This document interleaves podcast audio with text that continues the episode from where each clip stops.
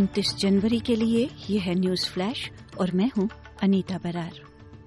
उत्तर पूर्वी जॉर्डन में ड्रोन हमले में तीन अमरीकी सैनिकों के मारे जाने और दर्जनों के घायल होने के बाद संयुक्त राज्य अमेरिका के राष्ट्रपति जो बाइडेन ने जवाब देने का संकल्प लिया है।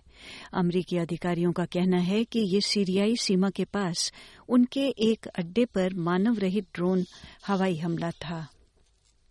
ऑस्ट्रेलिया में शीर्ष फिलिस्तीनी प्रतिनिधि ने गाजा के लिए सहायता रोकने के कदम को सामूहिक दंड बताया है।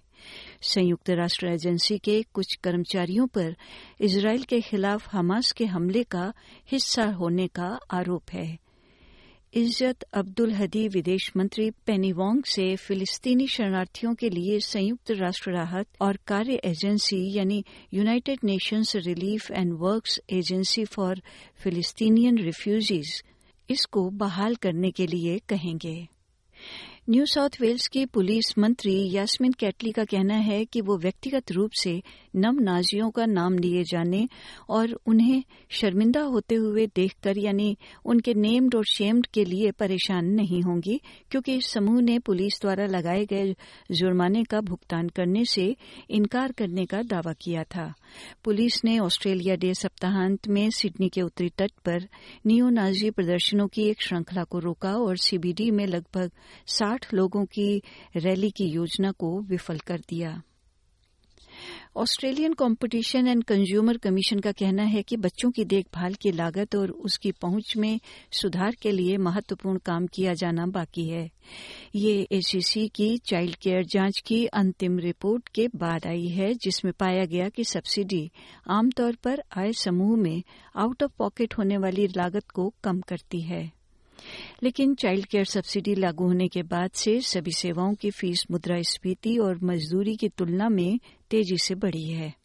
क्वींसलैंड वासियों से कहा जा रहा है कि वे आने वाले दिनों में और अधिक खराब मौसम के लिए तैयार रहें, जिससे राज्य के अधिकांश हिस्सों पर गंभीर मौसम की स्थिति पड़ने की आशंका है। मौसम विज्ञान ब्यूरो ने तूफ़ान और भारी बारिश के लिए गंभीर मौसम की चेतावनी जारी की है, जिससे दक्षिण आंतरिक क्षेत्र में अचानक बाढ़ आ सकती है। ब्यूरो ने पुष्टि की कि बहुत ह्यूमिड वायु राशि के साथ कम दबाव वाली गर्त के कारण आज गरज के साथ बारिश हुई।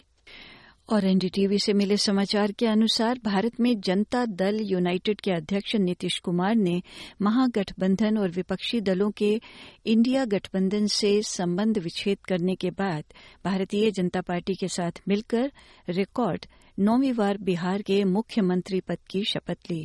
भाजपा नेता सम्राट चौधरी और विधानसभा के पूर्व अध्यक्ष विजय कुमार सिन्हा दोनों ने उप मुख्यमंत्री पद की शपथ ली।